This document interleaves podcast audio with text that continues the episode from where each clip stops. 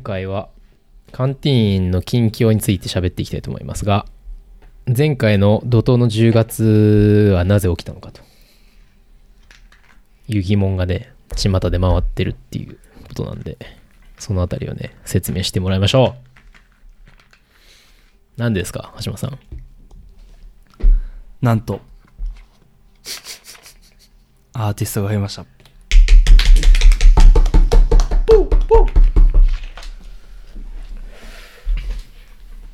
一応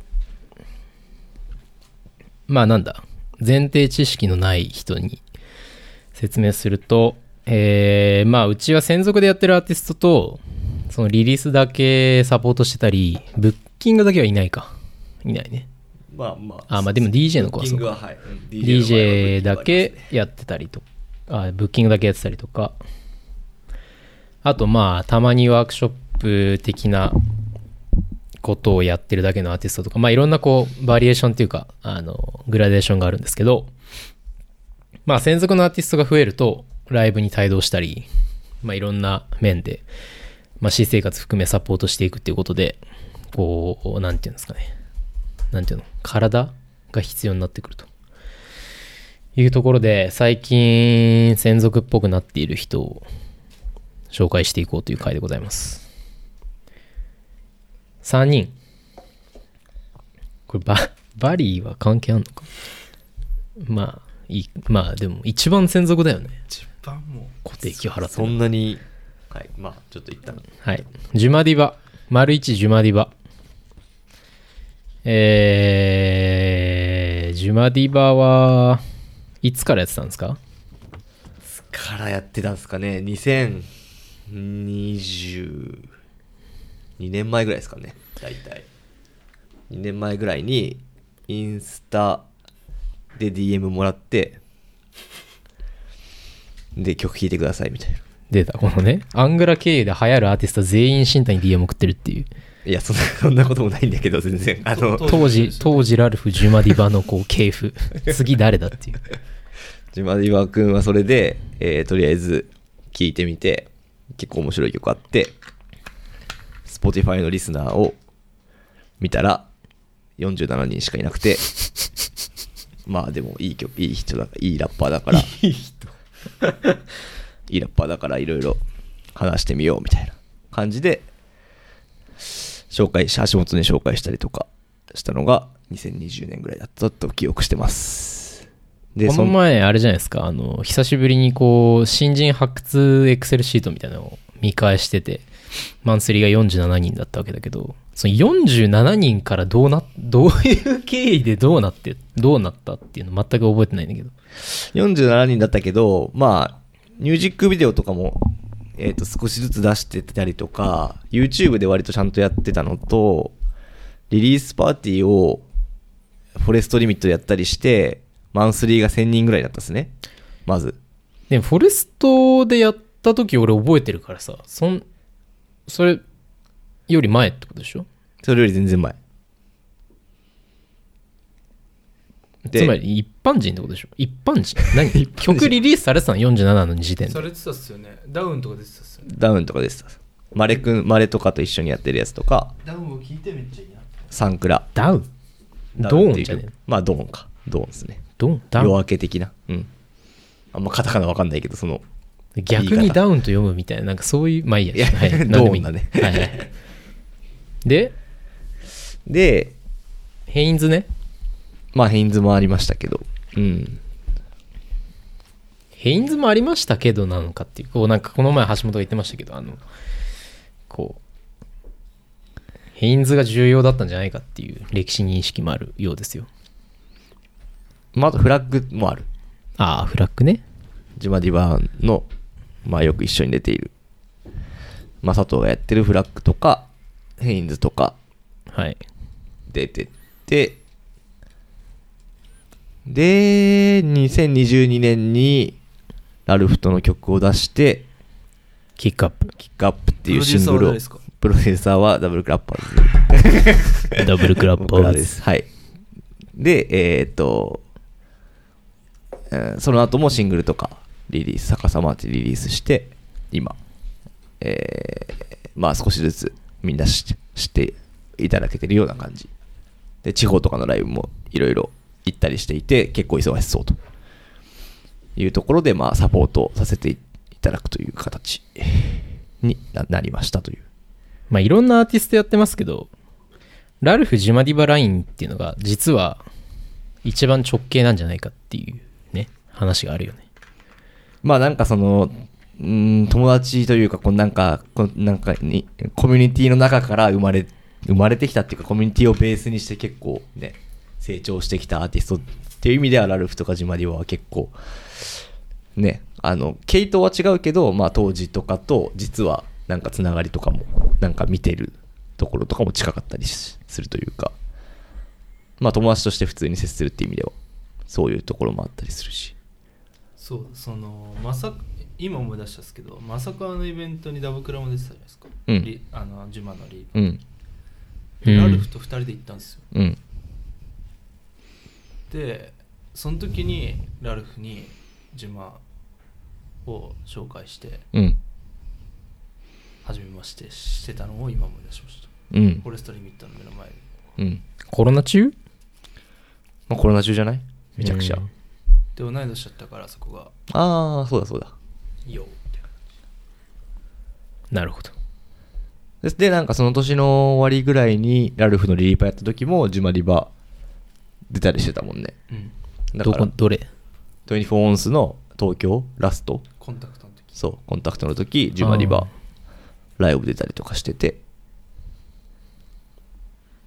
っていうのはあったっすね、確かに。ブレイク前夜。ブレイク、まあそうです。2023頑張ってほしい。2023頑張ってほしい。まあ2022もまだありますけど、これから。そんなジュマディバ先生。うん。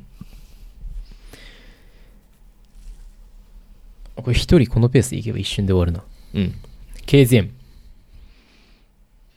これはもうド D ドドンみたいなのやった方がいいの？ドドドンやったらあの YouTuber がよく使う SE みたいなの何があったっけ？ドドンとあとなんか、パパじゃねえや。なんだドドンっすドドン。KZM。間合い的にはそれ いつから知ってます？俺いつから知ってんだろう？存在をですか？はい。ええキラキの数も知って、知ってましたか？うん。知ってる。俺代々木でバスケやったことあるのかな？一緒に。キラはやったことあるんだよね、多分。へえ。それはもう、もう、もう高校、大学とか。俺が高校で多分向こうは中学生とかじゃないかな。わかんない。キラだったのかキラじゃないのかわかんないけど。でもちょっと年離れてる最と、あれじゃない？身長差とかない？その。いや、なんかあの、インターの子たち最近いるよね、みたいなので、なんか財布とかパクられてたりとかして。ああ、でもあいつら金持ってそうだしね、みたいな会話とかをした覚えが。そうインターの大切偏見。偏見ね。あれが今思えばキラだったね。あの、あの、黒人の子いるじゃん。キラ。ああ、いるね。あの子めっちゃ見覚えある。へえ。まあそういうのを別に知って、いつから曲出してんだ ?KZM としてはいつから曲出してんの？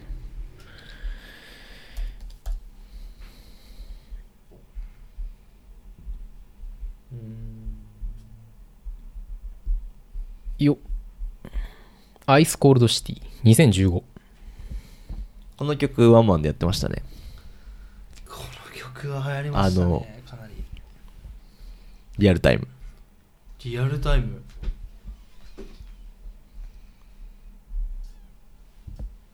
いつからいつ？年的にも俺カズマくんの1個下なんでこの次の俺バッシンがめっちゃ流行ったのは覚えてるわ。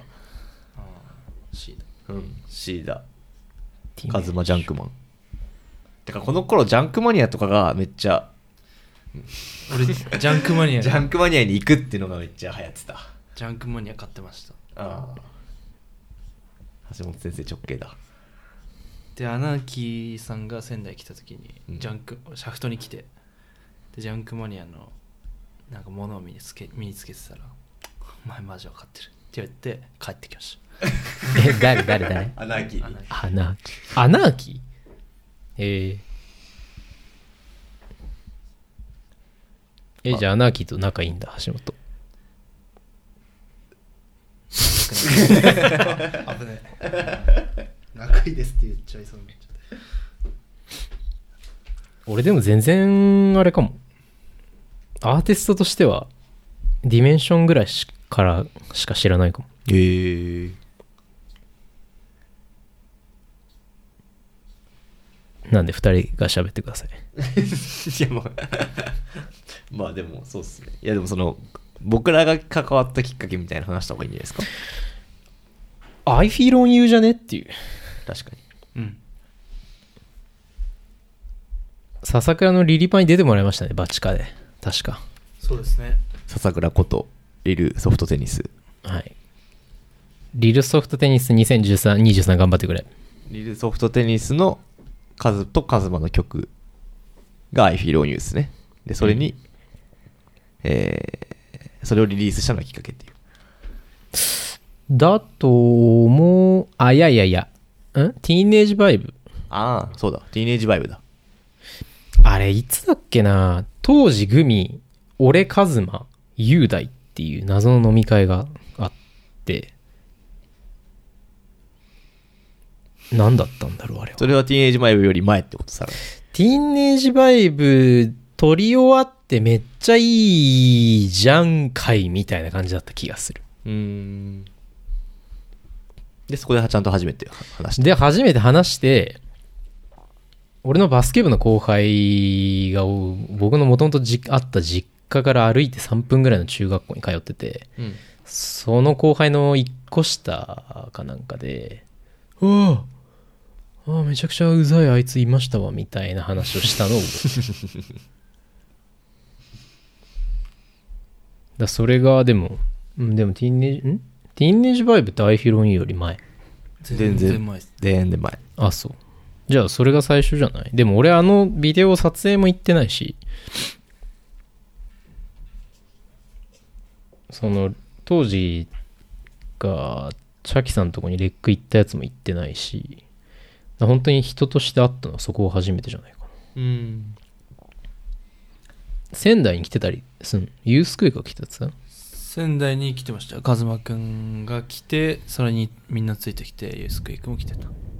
それが2000いやー、どんくらいだろうな。ん？面識あったってことじゃん？面識はないっすね、別に。普通に箱の人と。うんでもあの、仙台の大スターことはい。ミオ。ンじゃない。パラレイ。ンパラレイに大キズムのパーティーに来てて、ゲストで。はいはいはい。えゲストで？ゲストで。ほう。ああチャンキズムね。チャンキズムじゃないですか。え？イズムっていう、その、チャンキーとイズムが混ざった チャンキズム。そうだそうだそうだ。イズムっていう最そう初の、ね、だそうだ。そうだ。超仙台ローカルパーティーで。でもそれは本当に、あ、その大キズムはカズマくんの昔のミュージックビデオになんかモデルっていうか、キャストで出てるんですよ。うーん。でなんかそんなやつが仙台にいる感じ、仙台にいるみたいな感じで、シャフトに遊びに来て、ん？女の子ってこと？男、大輝。あそうなの？へえ。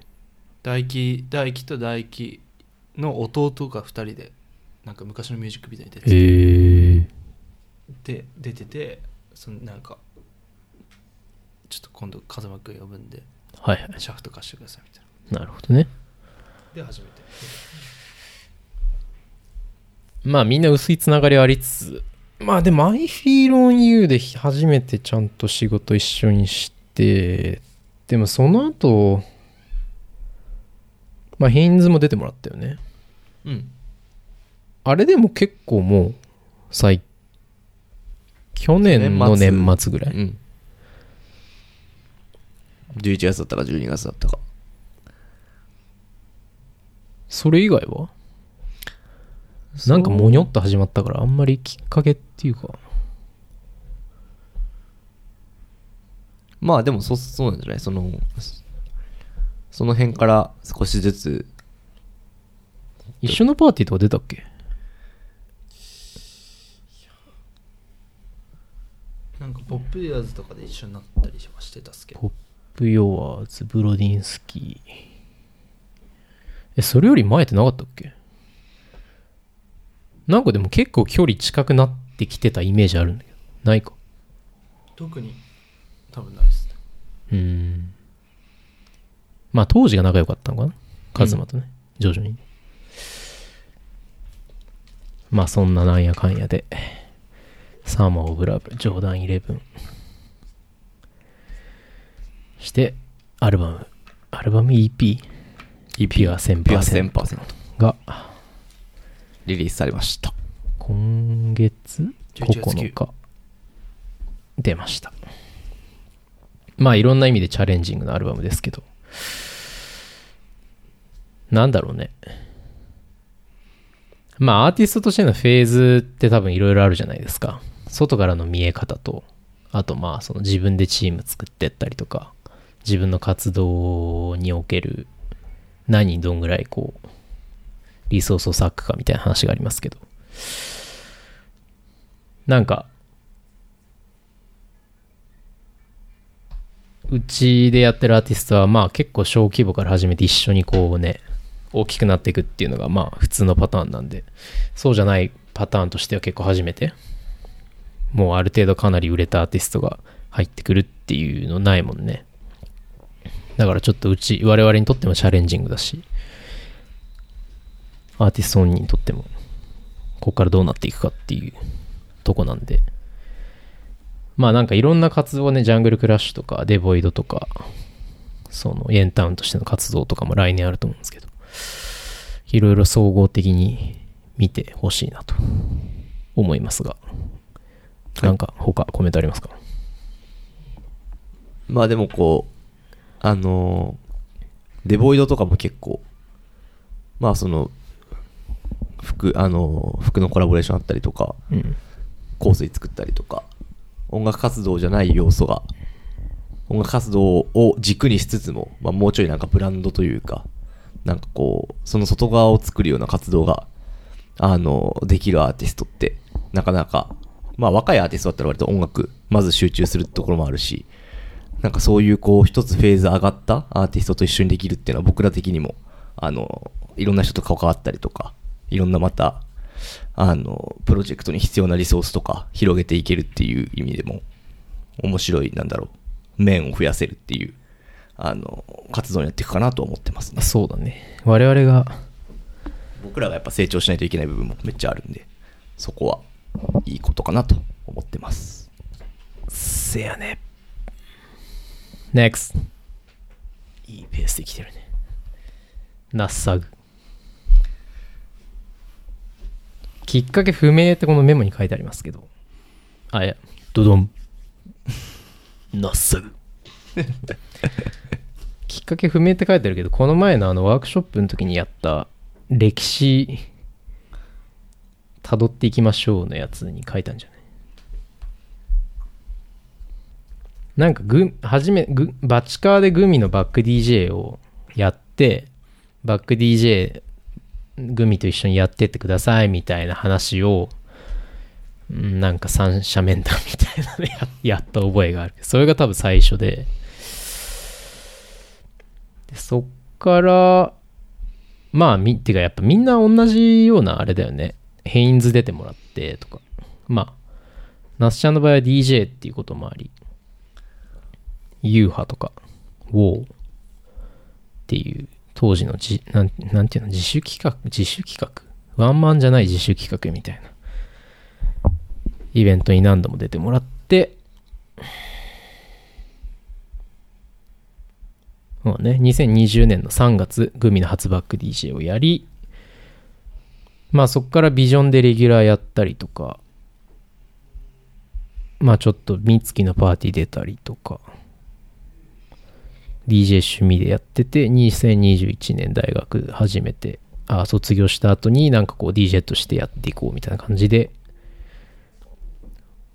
割とカンティーンの企画にいろいろ出てくれて今年並みに乗っている女性 DJ ひうん筆頭なのではないかというマジ忙しそうだね今月がすごい忙しそうでしたね。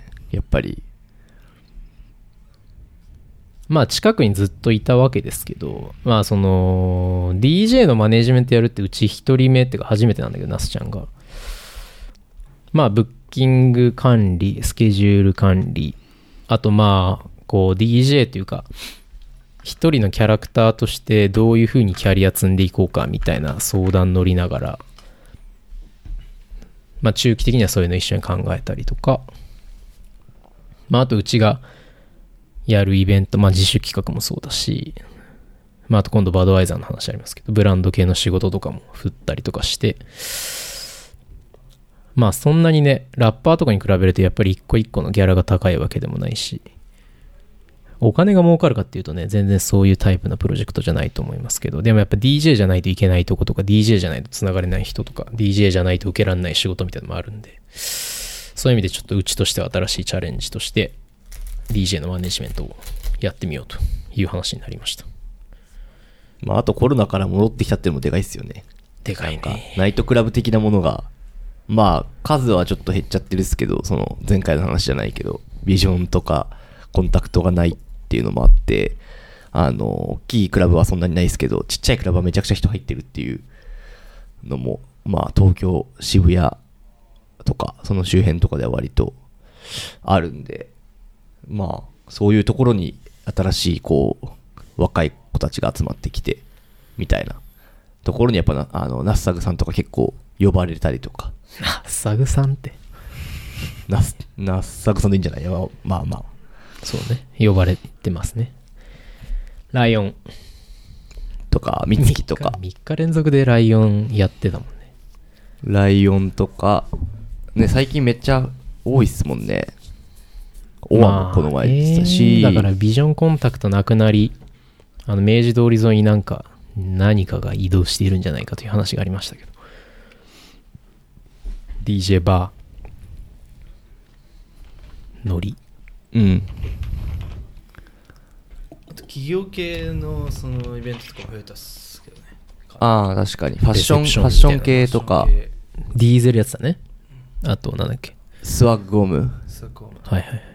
とか、えー、なんかいくつかあったような気がするけど、まあ、こあの来月とかもね、いくつか、そういう、あの、ブランド系の DJ パ、DJ のイベントとか、確かにブランドとかだとね、ラッパー呼ぶってよりは DJ 呼ぶみたいな、結構多い印象っすね。人呼んでそうっすね。パーティー作るときうん。DJ が必要まあ俺らとしてもね、あの、お金が入ってくるとかではなく、普通にこう、なんて言うんだろう。コミュニケーションっていうか、コミュニティを作っていくための、こう、なん、なんていうの？網みたいなイメージじゃない ?DJ ってなんか。うん。まあ同じような感じで、なんて言うんだろう。あの、専属でやってはいないですけど、あの、ワスプの玄山田の相談乗ってたりとか、玉名ラーメンとか、この前ワークショップみたいなの一緒にやったけど、ああいう子たちとかもね、その、彼らが遊んだり一緒にいたりするコミュニティが近いから、まあそれこそゲンだったら、ジュマディバのバック DJ やってて、玉名ラーメンとかだったらうちでやってるギャラリーのギロチン、ディレクターやってるギロチンとかと仲良くて、なんかその辺の交友関係も近かったりとかで、なんかそういう、なんて言うんだろう。ゆるいつながりを保つための、こう、くさびになってるのが DJ だなっていう感じがあるんで、まあちょっとこう、人をどういうふうにアサインするかとかね、あの、会社として、ファイナンス的にどういうふうにセットアップするかっていうのはちょっと一つ課題ではあるんだけど、DJ のマネジメントもやっていきたいという気がしますね、最近。あと業務的にはファイナンスもやってますねバックオフィスね。はい大変だからね。まあ DJ は結構細かいけど量がね、たくさんあるんで、あの実際 DJ のの仕事の多くを逼迫しているのではという説は結構ありますね。DJ という仕事が結構請求書作りに費やされているのではという請請求書作り 人ね。気もするんで。まあ新太さんもその歴長いですからね。まあ、僕の本業が請求書作りなんで今。DJ が終わったその瞬間にもう送ってるっす。パーティー中に。で DJ やりながら請求書送ってる。そんなことはないんだけど。そう。なんでまあそういうことはまあある程度手離してもらって代わりにもっといろんなことやっていきたいっていう。まあだからそれでいくとあと2組ぐらいやりたいんだよな。DJ は。大募集。まあだいぶまあでもそこまで忙しくなる DJ ってのもそもそも結構珍しいからね確かに。そうですね。やっぱ人気な DJ はやっぱ集まる集中しがちですしね。そうそうそう。まああとこうか組み合わせというかね。僕らがやる組み合わせが大事ですね。そうそうそう。まあでもそれこそ国旗を開けて DJ だとやっぱね身軽だしね。海海外ってまあアジア圏のラジオ局とかさちっちゃい箱とかも DJ だったら行きやすいし。うん。あとやっぱ本社移転計画の中にラジオステーション作作りたいっていうのがあるんでもし実現したらそれがハブになるんじゃないかみたいな気持ちがありますけど。DJ そうねいい DJ をちゃんと知っておくみたいな重要そうですね。うん。4人目。バリー。あドドンバリー 毎回忘れるバリーは何なんだこれ。なん、何なんですか？これ専属なんですか？何なんですか？まあバリーはまあまあ何ですかね？当時専属っていう感じですかね一応うん。まあでも、ビザ、衣食住などなど、サポートしてますと。まあ、クリエイター、あ、そうだそうだ。あれがあんじゃん。あの、こ音楽事業の方じゃないですけど、あの、朝比奈？はい。もう別に専属とかマネジメントではないけど、あのーまあ、ショットでちょっと大きめの仕事とか、制作進行入った方が良さそうな仕事とかは、うちと一緒に今仕事してて、うん。まあ、それとなんかこう、外から見た時には近いのかなっていう。音楽じゃない、こう、アートディレクターとか、クリエイティブディレクターの、まあ、マネジメントみたいな。うん感じで、まあ、バリの場合はね、そもそも外国人で日本来るっていうところからすでにハードルが高いんで、ビザの申請とかからやってあげて、まあ、とりあえず1年。とりあえず1年ですね。まずは。いつ来たんだっけ？先週の？先週の金曜日ぐらいに来ましたね。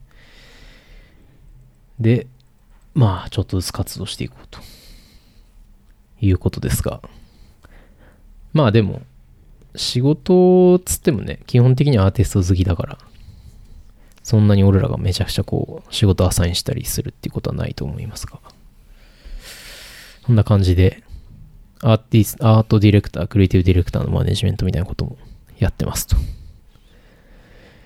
仲間が増えてきた。もう10組以上いるんじゃないですかも10組以上いるんじゃないですか？うすごい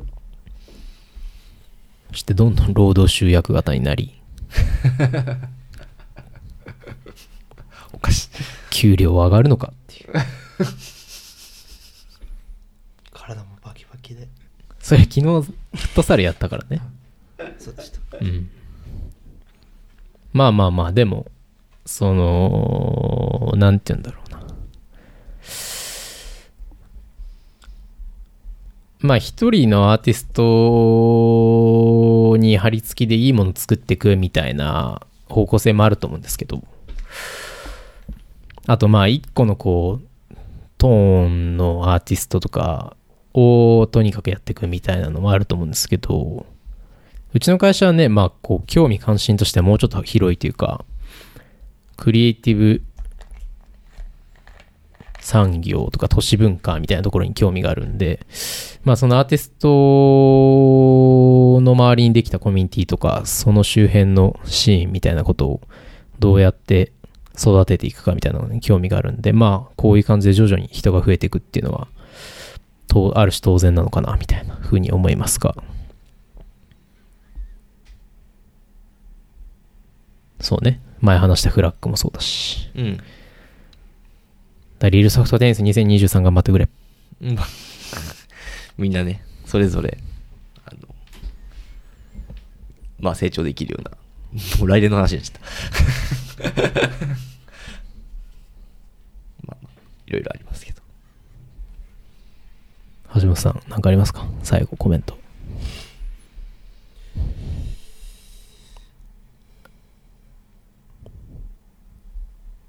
仲間が増えてきて嬉しいですねいい話だ。フットサルもできる。サルもできるし嬉しいですという話です 以上。はい